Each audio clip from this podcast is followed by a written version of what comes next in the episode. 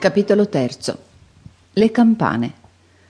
Dopo la mattina della berlina, i vicini di Notre Dame avevano creduto notare che l'ardore scampanante di Quasimodo s'era molto raffreddato.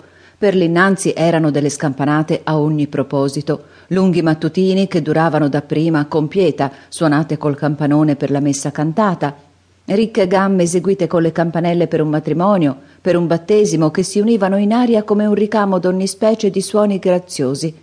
La vecchia chiesa, tutta vibrante e tutta sonora, era in una perpetua festa di campane. Vi si sentiva senza posa la presenza di uno spirito di frastuono e di capriccio che cantava con tutte quelle voci di bronzo. Ora questo spirito pareva fosse scomparso. La cattedrale pareva melanconica e conservava volentieri il silenzio. Le feste e i funerali avevano la loro uguale scampanata, secca e nuda, quanto il rito esigeva, niente di più. Del duplice strepito che fa una chiesa, l'organo dentro, la campana fuori, non rimaneva più che l'organo. Si sarebbe detto non vi fosse più il musicista del campanile. Pure Quasimodo dov'era sempre. Che cosa era dunque avvenuto in lui? Forse la vergogna e la disperazione della berlina duravano ancora in fondo al suo cuore. Le fustigate del tormentatore si ripercotevano senza fine nella sua anima. La tristezza di un simile trattamento aveva tutto spento in lui, fin la passione per le campane?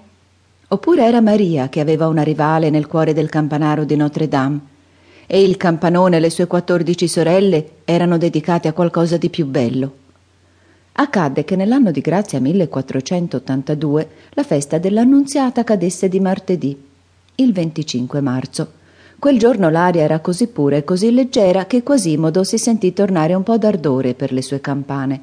Salì dunque nella torre settentrionale, mentre dal basso il sagrestano spalancava le porte di cuoio orlate di chiodi di ferro dorato e incorniciate di sculture molto artificiosamente elaborate.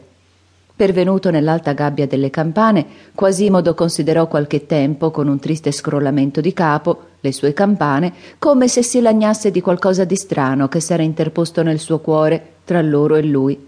Ma quando le ebbe messe in moto, quando sentì quel grappolo di campane agitarsi sotto la sua mano, quando vide, giacché non ci sentiva più, l'ottava palpitante salire e discendere per quella scala sonora come un uccello che salta di ramo in ramo, quando il demone musicale, quel demonio che scuote un fascio scintillante di strette, di strilli e di arpeggi, si fu impossessato del povero sordo, allora ridivenne felice, dimenticò tutto, e il suo cuore che si dilatava fece rasserenare il suo viso.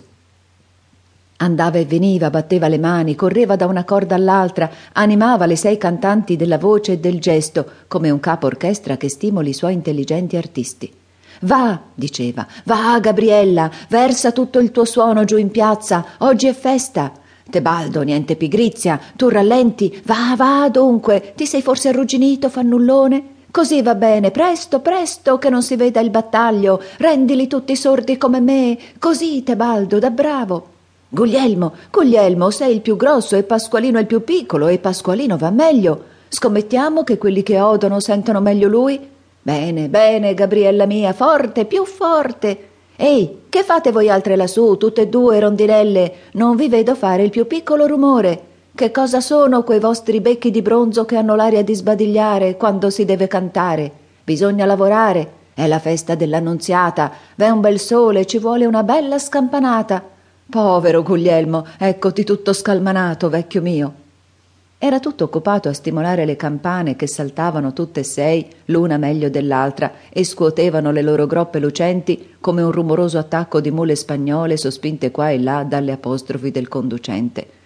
Ad un tratto, lasciando cadere il suo sguardo tra le larghe scaglie di ardesia che coprivano a una certa altezza il muro a picco del campanile, vide nella piazza una ragazza bizzarramente acconciata che si fermava, stendeva a terra un tappeto dove una piccola capra v'era posata e un gruppo di spettatori che s'arrotondava all'intorno. Quella vista cambiò d'un subito il corso delle sue idee e gelò il suo entusiasmo musicale come un soffio d'aria gela una resina in fusione. S'arrestò, volse il dorso alle campane e si accoccolò dietro il tettuccio di ardesia, fissando sulla danzatrice